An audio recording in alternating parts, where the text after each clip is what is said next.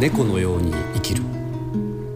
深町健次郎が糸島で出会った人々と死生観や生きることの喜びを紡いでいく物語。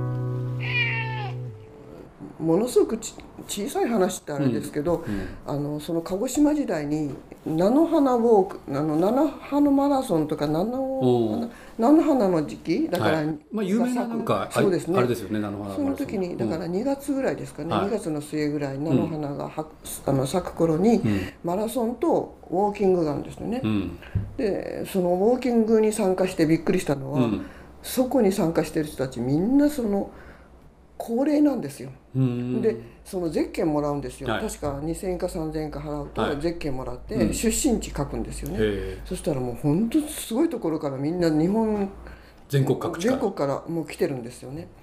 で何がその私がその中で一番嬉しかったかっていうと、うん、あの歩くのに疲れた頃に、うん、おばあさんがあのなんだっけ大根、うん、大根のスライスをね、こうくれたりするんです。えー、その道端にこう置いてて。だからそういうのってエイドみたい、まあマラソンでいうエイドみたいなんですけど、こっちはもうウォーキングだから、もうそれこそ年寄りの。ね、あの美味しさ、だからその大根一切れの美味しさっていうのに、なんかすごいあの感動して、だから本当に食べ物って、あのこうタイミング、ものじゃないっていうかね。そうですね、うん、だからもうこっちの体の状態と、うん、環境と、うん、そういうのがピタッとあった時に、うん、なんか美味しいものを手渡されたら、うん、どんなに幸せかっていうのをね、うん。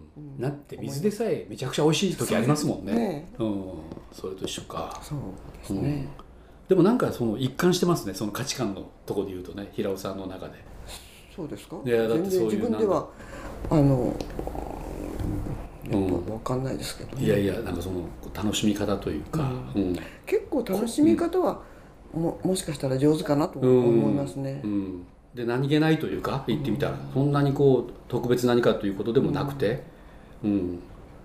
基本的にだからマイペースなんでしょうね、うん、だからうちに来る人たちってこんな小さなっていうか狭い家に4泊も5泊もしても平気なのは、うん、あの来る人もマイペースなんですよ。あだからね一番嬉しいのは、うん、あのここを買った時に、うん、夫の友達がご夫婦で、うん、お子さんのないおあのご夫婦だったので、うん、なんかそのその時点、えー、50歳467歳かな、の時点でなんかすっきりしてるんですよね、夫婦2人だけって。はい、ですごい楽しまれてるご夫婦だったんですけど、あのうちに来て、その奥様と私がお友達あの本当はご主人とうちの夫が友達な、同級生なんですけどね、そのお友達でここでおしゃべりするじゃないですか、そうするとご主人は2階に行って本読んでたんですよ。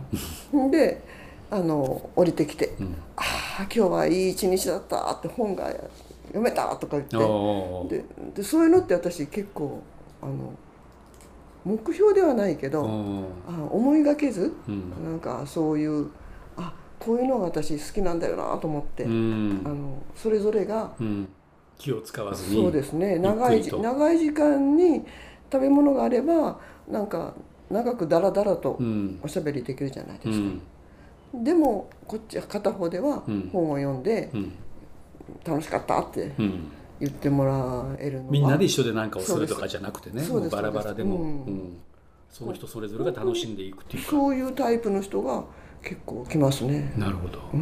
うん、なんかそういう人たちがやっぱ引き寄せられてくる場所なのかなだからね言ったら。何度も何度も来ますよね。いやなんかね本当不思議とここってなんか くつろいでしまうというか。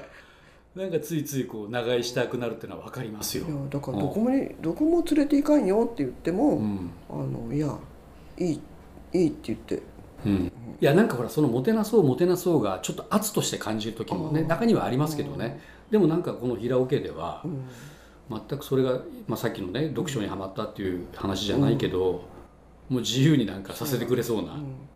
で美味しいご飯も出てくるし。いやいや美味しいかどうかわかんないけど常に冷凍庫に、うん、あのパンがあるから、うん、そのちょっと待ってもらったら、うん、トーストできて、で結局もう今あそうだ糸島でね何がすごいかったのね、うん、あのー、なんだっけな。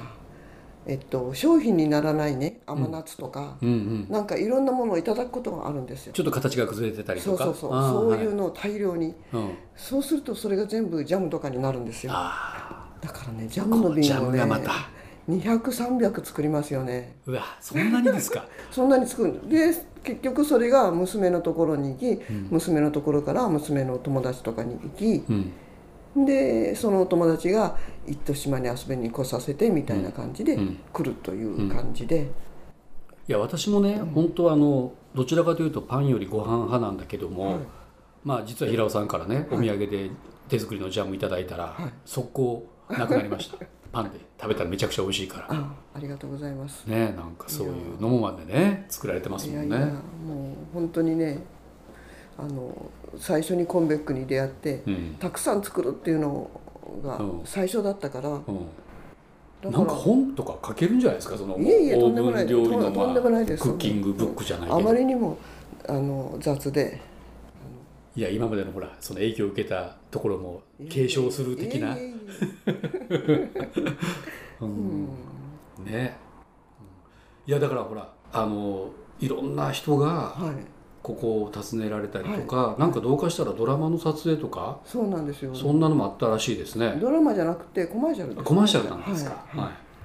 だからえなんでここにたどり着くんですか？そういうコマーシャル。きっとねロケハンで来られるの？ロケハンっていうよりもねきっとねうん。私がいつもいやなんなんか役に立つのはねうん。なんかねあれがない時ですよ。予算がない時ですよ。また出た。いやいや本当に。いやいやそんな利用されてるいや感じでいやいやもないんですけど本当ねにあの予算がない時にうん。あのいやでもやっぱりねあの、例えばそういうコマーシャルの撮影とかいうのもはい。ここに生活があれば、うん。あのだからそその時はあのあれですよね。一応別荘としての家なので、いやそう別荘地の一せ生活感があんまりないじゃないですか。なるほど、ううん。んだから、ん。あの来るのも来やすいし、うんうん。撮影もしやすいんじゃないかなと思って、うん、うん、いなるほど、ますね。うん、うん。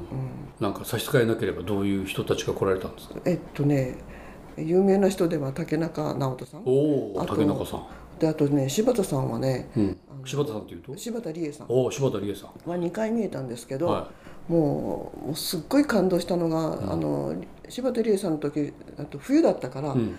あので外だったから寒かったんですよ、うん。でそううち近くに牡蠣小屋があるじゃないですか。ありますね。だから牡蠣買ってきて、うでこのい庭の隅で牡蠣焼いてあげたんですよ。うわーそれだけでもなんか良さそう。そしたらなんか、うなんかすっごい喜んでくださって、うんうん。でその後ね、うん。おたすごい立派な 立派なっていうかおお便りと、はい。もう東京に帰ってそのその足でか買いに行ってくれたんじゃないかなっていうね、あのーなんかオリーブオイルとか、うん。うんあのあるんですよ。そういうものをねあの送ってくださったんですよ。オリーブオイルとチーズと、ん。何だったっけな。お手紙があるんですけど。はい、あここにねうわ有馬手書きでですごいでしょ？柴田さんらしいなんかまたドンと大きな字ではい。ちょっと読んでくださいよ、はい、平尾様、先日は大変お世話になりました。牡蠣絶品、心底堪能いたしました。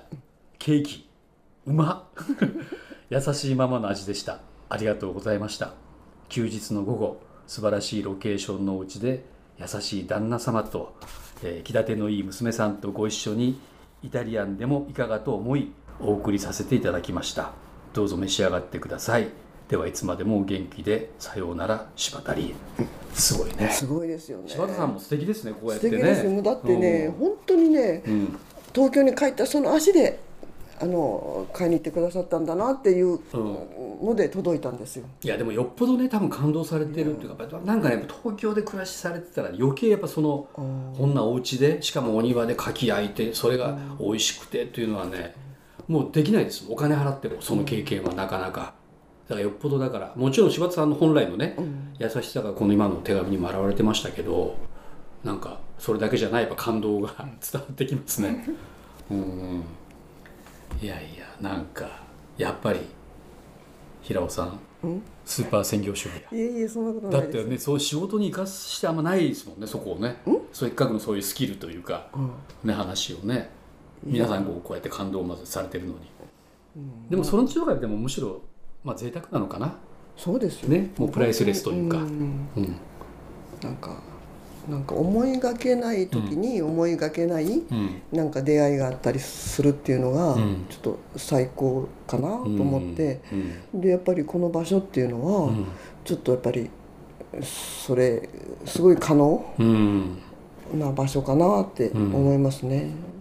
いやこれだから聞いてたら、うん、ますますなんか糸島に対してこう憧れるような話というか出てくるんじゃないかなと思いますね。うん、いや本当にいいですよ。